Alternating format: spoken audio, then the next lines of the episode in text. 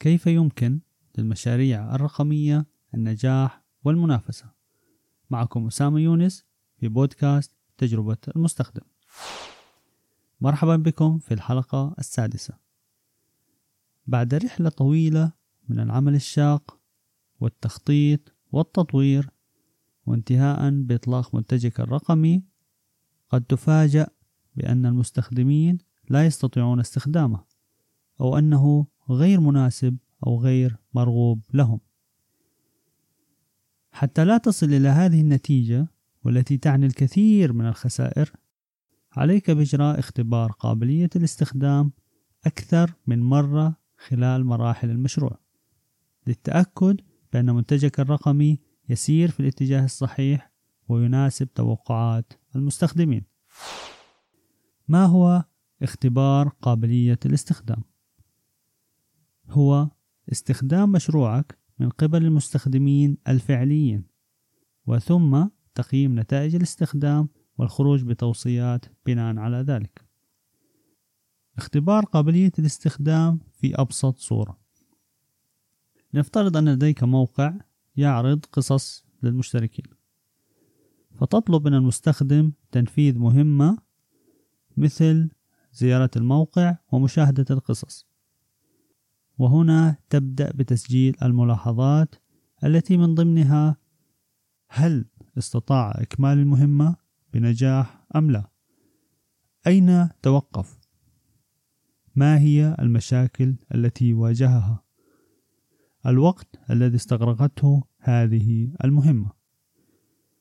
أيضا تطرح عليه بعض الأسئلة بعد انتهائه من الاختبار لتكون فهم أفضل للمستخدم وسلوكه وشعوره اتجاه هذا المنتج الذي قام للتو باستخدامه. بعد ذلك نقوم بتحليل البيانات والمعلومات التي جمعناها والخروج بتقرير يوضح المشاكل مرتبة حسب خطورتها وتكرارها مع المستخدمين ومن ثم توصيات واقتراحات لحل هذه المشاكل. تحديات إجراء اختبار قابلية الاستخدام. التحدي الأول هو التحيز. البعض يجرب المنتج أو المشروع على أصدقائه أقاربه وعلى الموظفين وهذا خطأ. يفضل بل يجب اختيار مستخدمين فعليين لهذا المنتج لتجنب الحصول على معلومات غير صحيحة مبنية على المجاملات. التحدي الثاني هو بيئة الاختبار. لا يشترط وجود مختبر ومراقب وزجاج عاكس وكاميرات وما إلى ذلك.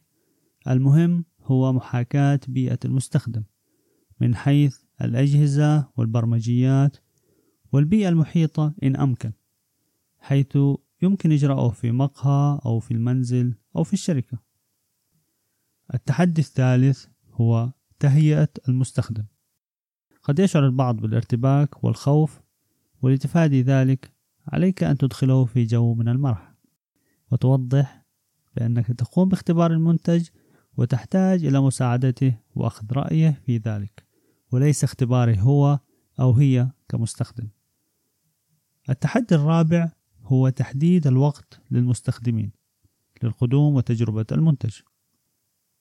فإذا كانت مدة الاختبار ساعة فمن الجيد أن يأتي المستخدم التالي بعد انتهاء الذي قبله بحيث لا ينتظر ساعة إضافية أو أكثر. ومن الخطأ استدعاء جميع المستخدمين في نفس الوقت.